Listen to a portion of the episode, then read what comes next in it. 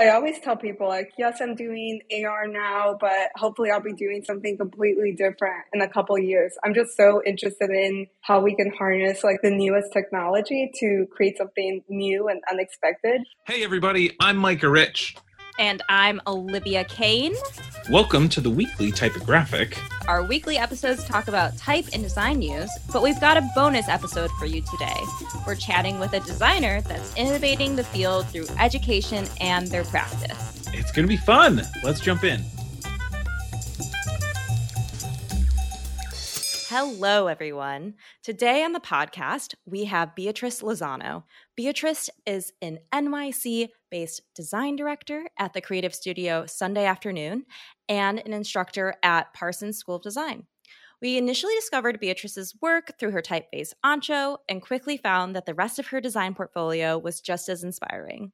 Focusing on the intersection of type design, AR, and motion design, she's creating undeniably cutting edge work. Beatriz holds a BFA from the University of Michigan, and while her college experience began with studying to become a mechanical engineer, Beatriz shifted her studies to graphic design as her involvement in immigrant rights activism exposed her to the power of visual communication. Welcome to the podcast, Beatriz. Well, hey, thank you so much for having me. We're so excited to have you here. You've been certainly top of the list for dream guests for quite a while. And we were able to meet each other in person, which is definitely quite a privilege these days, at the Ladies Wine Design event a couple months ago. Yeah, that was such an incredible event. Yeah, just to be able to meet so many people that I've been admiring through social media for so long and to finally have the chance to meet and see each other in person. Yeah, I, the energy in the air was something else. And I think it was like my first design event. Have you been to any design events in the city this past year or only a handful? I have not. It's been probably since COVID, since we've had like some like exciting uh, design events in the city. I know. Hopefully, this will get the word out. Me and Beatriz will be there. We want to hang. want to get the opportunity. We'll be the first ones there. I know. There's actually an event in the works with my studio, Thought Matter, but I, that's as much as I'm going to say. but I'll let you know when the next event comes up and we can meet up then. So, we're so inspired by your work at the league. Like I said, I um we both found your work through Ancho, which was featured in Juan Villanueva's one of his um, projects. I think it was typography as cultural objects, and from there we found the rest of your work. I know you're really sweet and humble, so I'm just going to have to do all the bragging here for you. Beatriz's work is no joke. It's really on just the front lines of what innovative typography is, whether that's using motion or even your type design, I love, and then bringing typography into spaces, into technology. It makes me very excited. But I also want to start from the beginning like work our way up to how you got to where you are now and all of your success that you have now because everyone starts from somewhere. So it's so interesting how you found yourself in college switching degrees to something totally different than what you originally want to study and you have a really unique story for what motivated you as well. So I want to get into kind of all those things. So walk us through your trip to the quote unquote dark side, aka the design world. I want to hear about how that decision making was happening when you decided you want to be a creative and what were the biggest hurdles you faced during that transition during your education and then what were the challenges you faced once you entered the workforce. Cuz I feel like sometimes it's one thing to decide you want to take on an identity of being a designer, and then it's another thing being like, how am I going to make money off of this? So let's get comfy and settle in, and we're excited to hear what you have to say. Yeah, definitely. So I grew up in Michigan, and for me, attending the University of Michigan was kind of a given, also just because of the in state tuition. And growing up, I've always just loved math and science. So ever since I was really young, a lot of people sort of hinted at, at, that I would be a great engineer.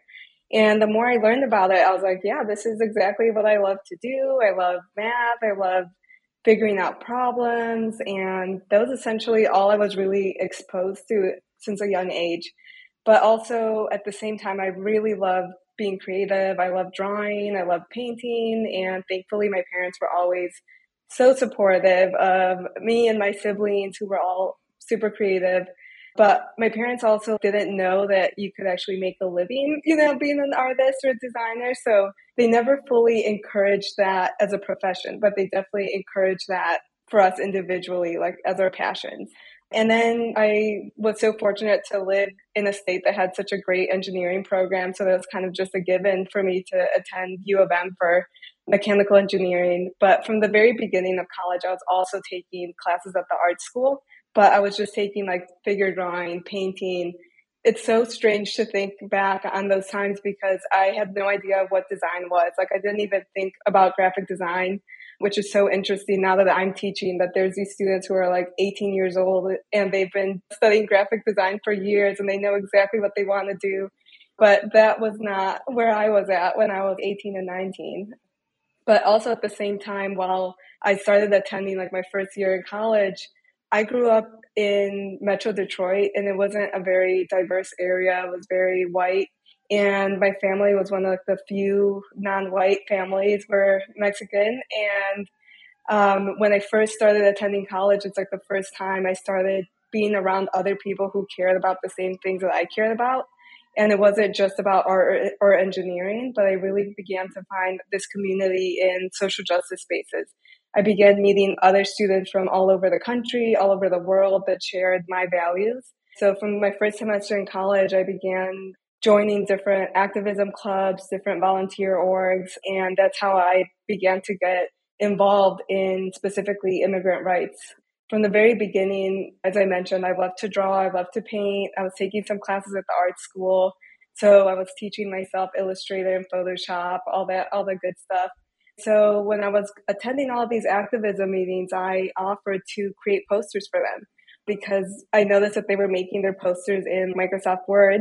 And I was like, well, I think I could do a little bit better than this. But I didn't realize that that was design in that moment. And so just slowly over the first two years while I was in college, I just became like the go-to person to make flyers or like social posts, even to film different protests around campus and teach myself how to edit videos.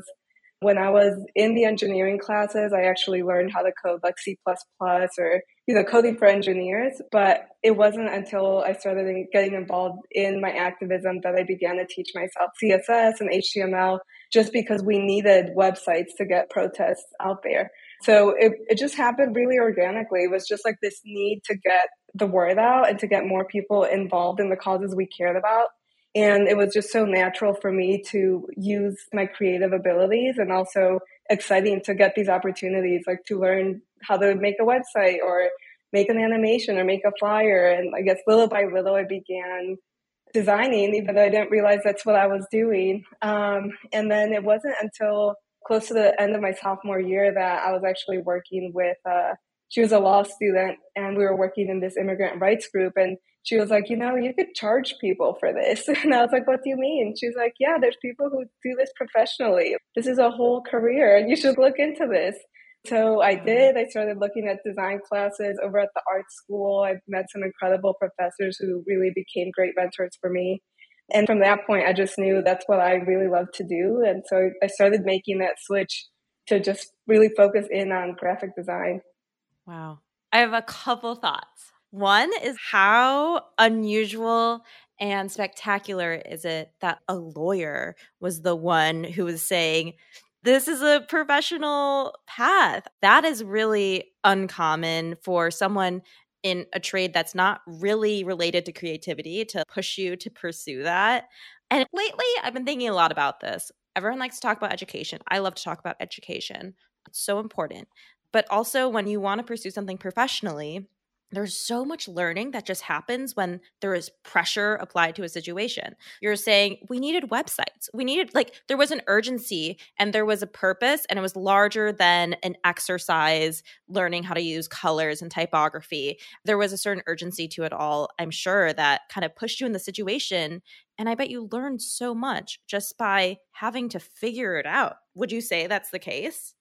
Oh yeah, 100%. Even now I sometimes think back on it I just had a project call this morning and it was actually for this like political campaign to get college students to vote and they're like, "Oh, we don't know. We only have a couple weeks."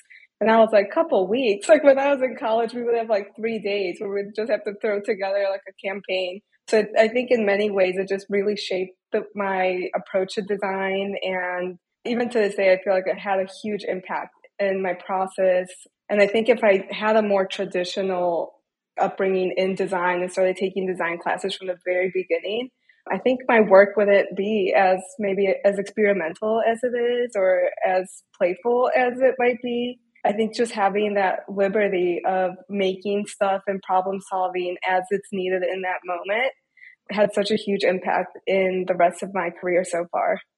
That's amazing to hear. That's so cool. How would you describe your transition from college in Michigan to working as a designer? Did you go straight to New York? Were the, what were like the biggest learning curves that you had to stay nimble on during that time? So, as I was nearing my time for graduation, um, I just knew I need to move to New York. New York is where it's at. I just admired so many designers that had been living and designing in New York. And unfortunately, at the time, Michigan and especially even Detroit, the design scene wasn't quite there yet. It was super small. And there was also just a very specific style. And I think something that was just so alluring for me of New York is like you could be anything, you could make anything you wanted, and you didn't have to conform to the specific style or aesthetic, which was super exciting for me. I wish I would have moved to New York right away. I actually ended up moving back home for a year, and I was so fortunate that my parents were still living in Michigan at the time and that I could move back home and essentially be unemployed for a year. And that was definitely like a tough year for me because I am a first generation college student. And so I just didn't have those connections that maybe some of my other classmates had. I had classmates who were like interning in New York from the time they were sophomores or like taking trips out here. That just was like not even remotely an option for me. Like I just did not have the financial background to take those next steps. Like there's no way I would have been able to move to New York without a job, even though I think a lot of people are do have that privilege to do that. And it's wonderful that they can, but for those of us who don't have that, I always just suggest to have some patience because I really believe in the end it does work out. We just have to be maybe a little bit more patient. So yeah, I ended up moving back home with my parents for a year. I applied to every single design studio I could think of that I could just Google and find design studios that I've admired for a long time, design studios that I've never heard of. I would just send hundreds of emails eventually I'd heard back from one place and it was this really small agency. They were looking for an intern and I was like, I'll take it. Like I will take any job. I just need to get like my foot in the door. And I moved here in the summer of 2017. And for my first internship, all I would be doing was just making a bunch of banner ads for American Express. It was just a very uh, corporate job. It's nothing like what I do today. But uh, once again, I think it was such an incredible learning experience that has taught me so much. Absolutely. I am always inspired. I remember in college hearing professors recommend make a spreadsheet, your favorite studios, like the most inspiring places, and cold email. And so that's what you were doing. Is that how you is that how you landed the first internship? Yeah, so I was just like Googling every single place I could find. I saw that this place had an internship like opening, so I just sent them like my resume, my cover letter, like, everything. And I remember tailoring each cover letter to every single job. Applying for jobs is its own full time job. It was super, super time consuming, but all it takes is just that one, that first yes. Yeah. And sometimes you just need the foot in the door. And that's such a good example of I wasn't doing anything glam. Like there were so many jobs I did the least glamorous things. It was like, okay, but once you move locations and you you get the ball rolling, anything's possible. Sunday afternoon is very admirable, like design studio. And what in a handful of years you found yourself as a design director there. That's impressive, and I think an inspiring story to anyone listening at the moment as well. So it's so exciting. I wanted to shift gears a little bit and talk about your time teaching at Parsons. You began teaching at Parsons earlier this year. You're an instructor there. What inspired you to make the decision to teach the next generation of designers? And what's something that you're learning from your students? Yeah, for sure. I've always been passionate about working with younger, whether that's students or designers. During that one year where I was back at home being unemployed, I was actually volunteering at this immigrant rights organization that I recently rebranded last year, but I was teaching their members who were like high school students how to make websites in HTML and CSS so that they can continue doing their activism work similar to what I was doing when I was in college. So teaching students has always been something I've been very interested in, and specifically when it comes to like code or technology, and especially when it comes to teaching like girls and women and students of color who often don't have access to coding classes or who are often left out of the tech industry. Something that I've noticed, I guess, in myself that I've been interested in for years, even before I've gotten the chance to uh, teach at Parsons. And it was actually kind of funny because I was like having lunch with friends, and one of my friends was currently teaching. And she was like, Would you ever want to teach? And I was like, Yeah, you know, maybe like in 10 years, maybe like down the line. I'm like, When it's time, it'll happen. And the next day I received an email and it was like, Would you like to teach at Parsons? And I was like, Oh my God, that's like almost like a little scary. Like it just happened so quickly. But yeah, to me, it's been such an incredible opportunity. And also because the University of Michigan, where I went to college, doesn't have like the most renowned design program. Like our emphasis is in a broader like liberal arts education. And I'm not even sure I would have gotten into Parsons if I applied when I was in college. So it's almost like this full circle thing for me to now be able to teach and work with the students there. And it's an incredible institution, incredible school, and super inspiring. Like meeting all these young students who are like 19 years old, they know exactly what they want to do and they're extremely hardworking, super talented, and I'm just excited to see where they're going to go in the next couple of years.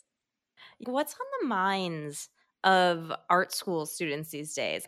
Are they concerned about the job market? Are they trying to really put their own personality in their work? Are they worried? Are they trying to like conform to trends? What's kind of the vibe that you're catching from the students these days? I am baffled by Gen Z every day, baffled and impressed, where I'm like, wow, they're so impressive. Like, I just think the, like the attitude that they have towards life and they're also ambitious and just willing to like jump in and learn something new. It's super inspiring. And at least for me, like seeing this new younger generation and reflecting back on my own experience from college, I'm currently actually teaching core interaction class. I'm teaching them a coding class. So it's not a class that's necessarily too conceptual or too deep, but um, even from day one, I made an effort to have the students not only introduce themselves, but to tell me about some things that they're passionate about in life in general. And the reason why I ask that of them is because I've noticed that in my own life, like the things that I was passionate about when I was like 18 and 19 years old are still true today and have shaped my career.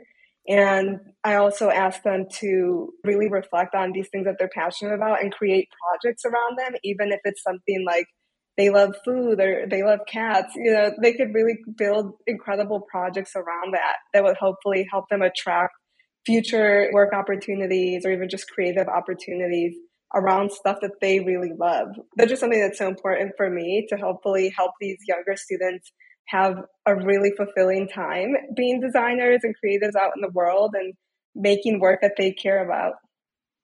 Absolutely. I when you're in college and you're like and I, I went to Pratt, so I had the design school experience. I totally took for granted all the projects where I got to just control what the project was about because that's not necessarily what real life working as, you know, a freelancer or a full-time employee is about, but understanding how to take something you love and then thinking about it through a design lens can really get people passionate and really say, okay, I want to make a poster about my cat. Well, I also want to make a zine about my cat. And maybe I should make a website about my cat because I love my cat so much. I think that method of teaching is amazing. And I I heard similar things when I interviewed Juan Villanueva because we talked a lot about how he conducted his instructing, even for high school students. And he was like, they might not have the technical skills, but if you put something that they're already passionate about and reframe it with this designer lens, students can surprise themselves in that way. And have you seen projects where someone like puts their full self into it and something totally unexpected is the outcome of it? Are there any meandering student projects that you've witnessed? Yeah, definitely. I mean, I'm so excited to go to class every week and just see what all the students are creating and also just seeing the huge range of passions. Like, for example, one of my current students, his passion or his theme of the semester is like songs from his childhood. So they're all like these songs from the early 2000s. And it's just so incredible to see so far how he's began to like reinterpret these visually. And it's just so rewarding and so inspiring to see how these younger students are now like reinterpreting and reusing these different aesthetics 10 years later yeah, I'm always excited to see what's on the minds of new designers. And I feel like even when I work with interns, they're always teaching me new places to find imagery or swipe or new places to get inspired. I think that's kind of the amazing thing of getting to interact with people that aren't necessarily like stuck in the everyday professional life where people are kind of a little more in their routine. Well, as you mentioned earlier, activism was like a huge motivator for you deciding to become a creative, and it was like incredibly influential. You know, when we're young, we all have things we're really passionate about and purposes that are driving us in the creative world. And then, you know, there's always a balancing act of, okay, I need to make money and maybe put this passion to the side. Or, you know, I have enough money in the bank. I really want to focus on my passion. Through your professional years, how have you kind of stayed true to what really drove you in the first place? And how do you kind of scratch that itch while like still maintaining the career as well? Yeah definitely. I think ever since since i graduated i've always been working on some kind of project that is geared towards social good or working with different communities I'm always working at least on one project, and many times they're like super low paying or even pro bono, but that's okay. And as you said, it's definitely a balancing act. Like I'm always taking that into consideration. Like if I'm freelancing on a larger project that does pay well, it gives me the liberty to also take on this like pro bono project or this project that might not pay really well. And for me, it's not about the money when it comes to those projects at all. It, it's just something that really fulfills me. And at least for me, fulfills what design is meant to be and how it's meant to function in the world and how it helps people connect to each other and helps us educate each other in our different identities and look outlooks on the world.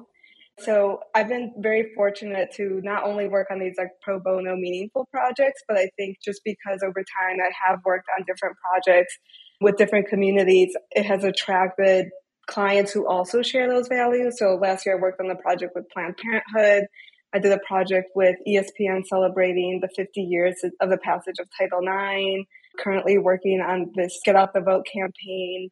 So it's super cool that, again, coming back to that idea of like just really leaning into what you're passionate about. And I really believe that once you do that, it will begin to attract other like minded projects, other like minded people, and hopefully you'll get the chance to collaborate and make something really awesome.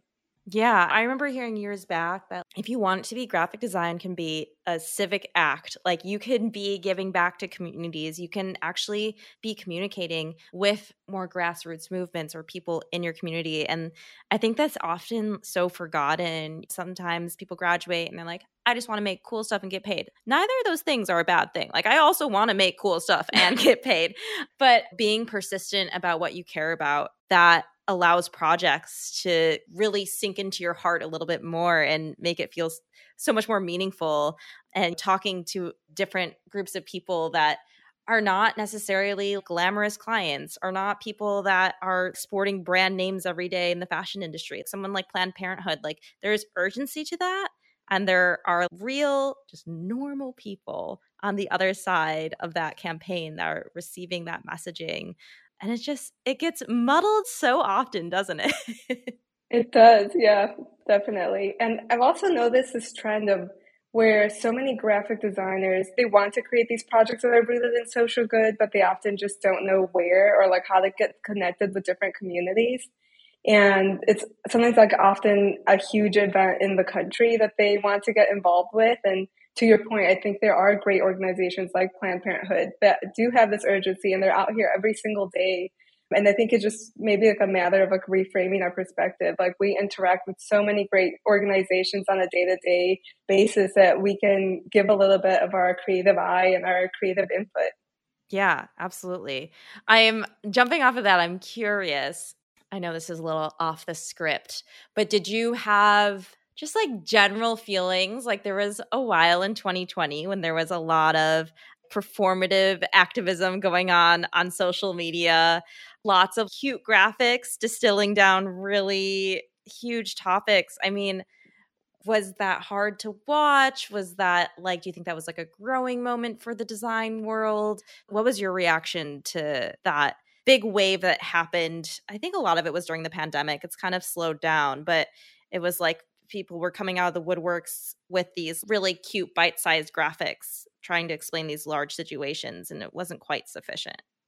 Yeah, for sure. I had some mixed feelings, but mainly I do think it was a growing moment to see a lot of people who might have been silent before to begin to care about these issues or to begin to learn how to use their skills.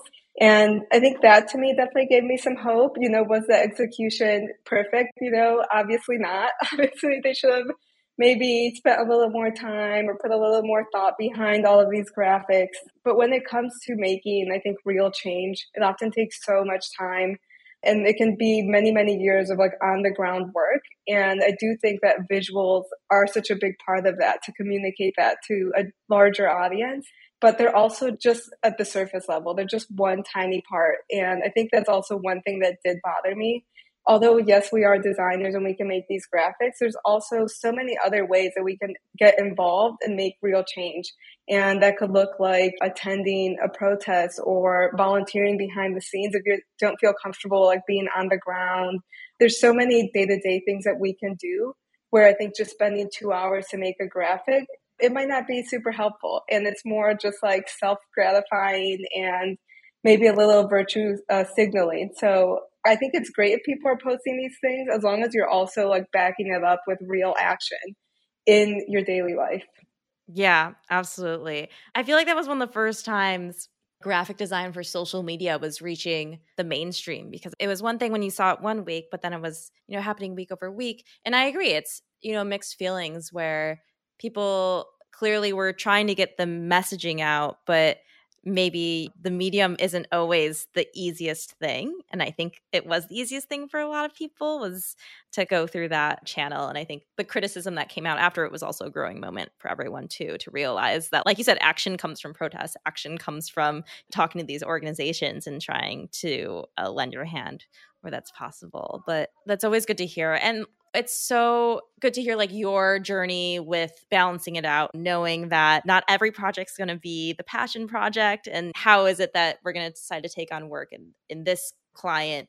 Or i think like you said there's lots of big clients that are trying to make a statement with social impact when you said espn titled 9 project. It's so interesting that a lot of that stuff is finally coming out after after it's been long overdue I'd say. Yeah, for sure. And I will say, like, all of those social posts that did come from designers during the pandemic definitely have an influence on these larger companies. Whether they're doing it from a genuine place, I mean, these companies probably not, but they are seeing that this is a trend, this is very popular. And people now care about social good and social justice, so we might as well hop on the trend. And whether it's genuine or not, that's okay with me because I do think that they do have the power to make some real change.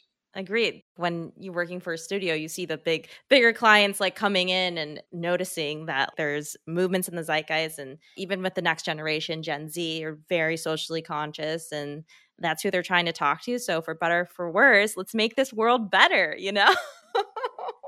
yeah, definitely.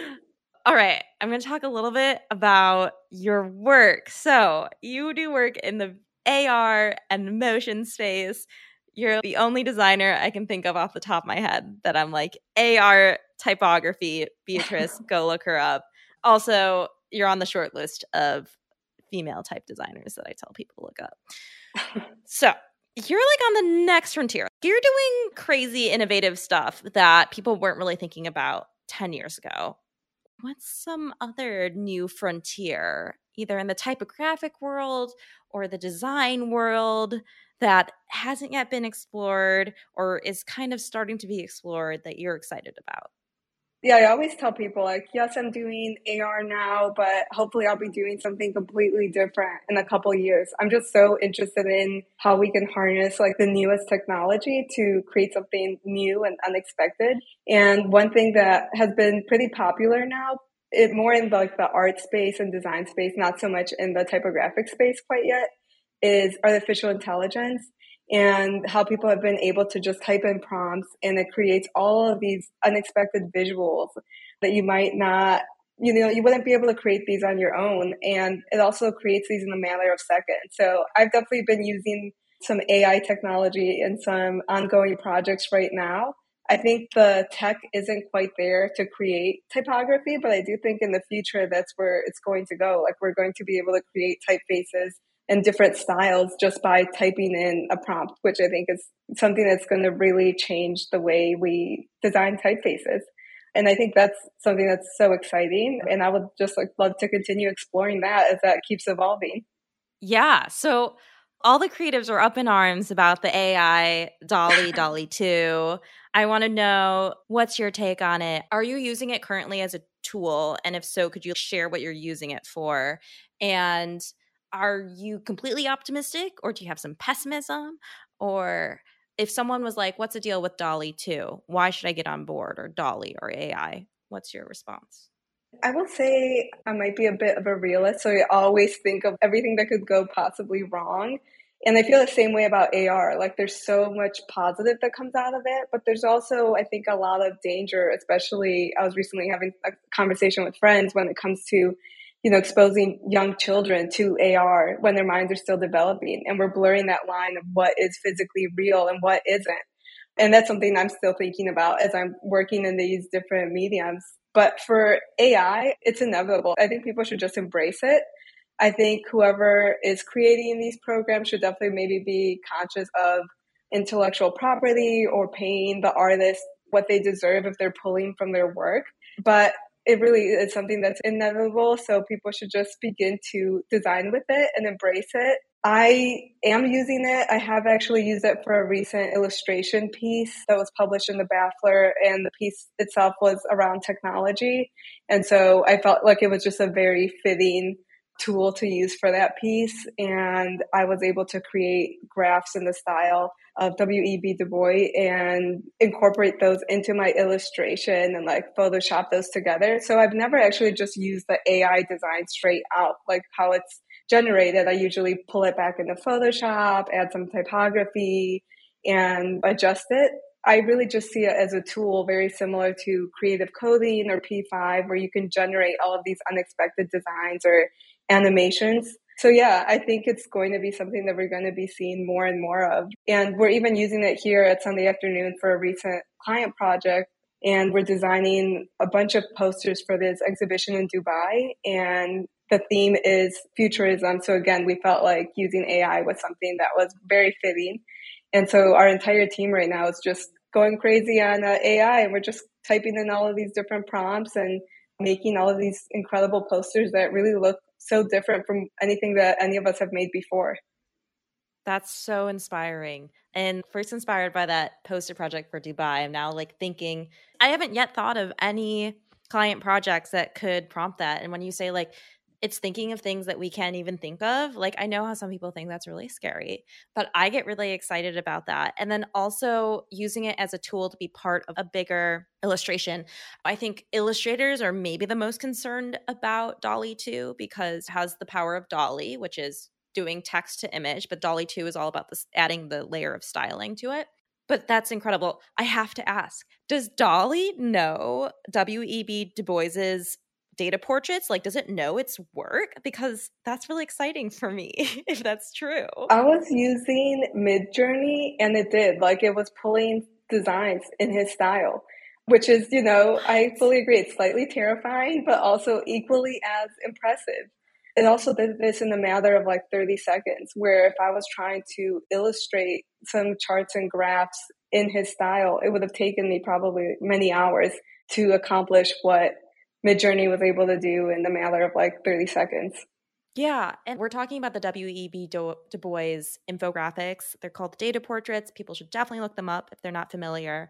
And we did a whole podcast about those data portraits. And it's so incredible. They're often left out of common graphic design discourse. They're not included in the common graphic design textbooks, yet they were incredibly ahead of their time and they're getting a lot more attention these days you know Tré Seals came out with the typeface that was based off of them i think mm-hmm. they're being exhibited yeah. for the first time outside of the library of congress in new york this winter which i'm really excited about i think they're coming to the cooper hewitt so it's amazing that it's in the artificial intelligence database mostly because a lot of what we're hearing is there's like a lot of bias against anything that is not conforming to Western visuals, basically. Right now, I think I have a DALL-E 2 access. I haven't used it yet, but they're not even doing like realistic face renderings. Is that correct? Yeah, it does struggle when it comes to face renderings, but even in the last couple of weeks since I started using it, it has already improved so much, which is, again, so impressive and terrifying. But I fully agree. I have definitely heard about the biases, and maybe it's because I'm not really typing in to create images of people or different cultures. I think I often use it to create textures or abstract patterns. But yeah, I think unfortunately it's the entire design world and our entire systems that we live in that are so biased. Even something like Wikipedia, where often people get their information, or even our design and art schools and the history that we're taught is so biased. So I'm in no way surprised that another tool to create something is biased once again. and I think we can all understand that if you Google the image of a CEO, you always get like a bunch of white dudes. So it's that same logic. But ultimately, I'm with you where I'm at the stance where I think AI itself is neutral. It's a technology, it's neither good nor bad. It can be used for good or bad. The internet uh, existed, it was neutral, could be used for good, could be used for bad. I'm curious, are there any typographers, type designers that are using AI in interesting ways that you know of? Not that I know of, but I am excited for the 36 days of type because I feel like so many people are about to use AI for 36 days of type. I really think that's something that's about to blow up for this upcoming year. But I actually really haven't seen anybody that I follow or that I know that is working in the AI type space quite yet. Okay, it's gonna happen. I feel like you on lookout now for AI type people and women typographers in the NFT crypto space. That's my shout out. I always like to remind people I'm still looking for a woman in the crypto. Space. Oh yeah, remember you mentioned type. that. I'm still looking, guys. but good to keep our eye out for that sort of thing. And it's always refreshing to hear like a positive take because honestly, I think the only way creatives are going to start feeling better about this technology is if we see creatives that we admire using it. So once we see like you, Beatriz, putting out awesome work that is inspiring, is topical, is relevant, I think there's going to be other designers. I know there's a ton that look up to you too that are going to see that and say, oh wait this is actually something i can use as a tool and something that can like be good to my design practice. Yeah for sure and i fully agree that technology is neutral and like of course there's going to be people who are using it in negative ways but for that reason i think it's so important that we keep using it as well like those of us who want to make positive work or make interesting joyful work out there just to hopefully one day make the technology be something that's used more for good than it is for something that's negative. Exactly. Mic drop. Amazing. I got two last questions for you. This time is flying by. Okay. This is more like thinking inward, like less about our actual design and practices, more about being a designer and design director existing as a human that's successful that has her own personal projects going on but is also you know successful day to day in your full-time career. How do you balance personal endeavors whether that's type-based project or teaching gigs you're teaching at parsons with your full-time job without getting burnt out? That's the magic question of the evening That's a great question. I feel like I'm just so lucky that I genuinely love what I do. And I think part of it was that, you know, originally when I started off as an engineer, that was something that I didn't love. So I know what it's like to maybe work Wow. in something that you don't love and to make that jump to fully pursue something that you're passionate about. So every day I'm just so thankful that I get to be creative and even get paid to make the work that I love to make. And for me, one of the most exciting things is just to learn something new. And the way I do that is just working on my own personal projects. So I just get so much joy and satisfaction out of always trying to like learn a new program or like a new approach or new typeface. And yeah, I think for me, it's just a process that brings me a lot of joy. And also in like my personal work, if I ever am doing like a pro bono project or freelance project, I only work on projects that I'm really passionate about and that I really care about, regardless of the pay. If not, I probably would be burnt out if I was, you know, working my weekends on uh, commercial projects I maybe wasn't so passionate about. Yeah, that's always such a good point. You know, there was points in my career where I did have to take every project that came my way because I I need to make ends meet. And it, it is isn't it such a great feeling being able to work full time and then being like, I'm only doing things I'm passionate about. That's it. That's an incredible boundary that I've discovered I could have. And I agree. Without that, you're just gonna be like grinding yourself down. Like there needs to be there needs to be the passion. I understand. Definitely. All right, last question. Always the most difficult one I ask, which is funny because it's just one that just shares some love and joy. But who is a person working right now in the letter form world that you admire?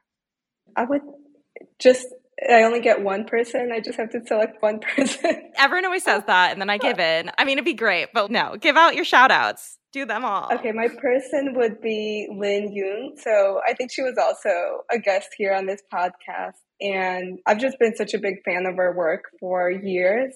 And I had the opportunity to take one of her coding classes a couple years ago. And I really do think she's just like on the front lines of technology, of typography, and just somebody who really inspires me in my work and my process. Absolutely. She was our first interview, and that was not without reason. Lynne's incredible. I feel like we Lynne gets brought up like every other interview we do. it's hilarious, but she deserves all the credit.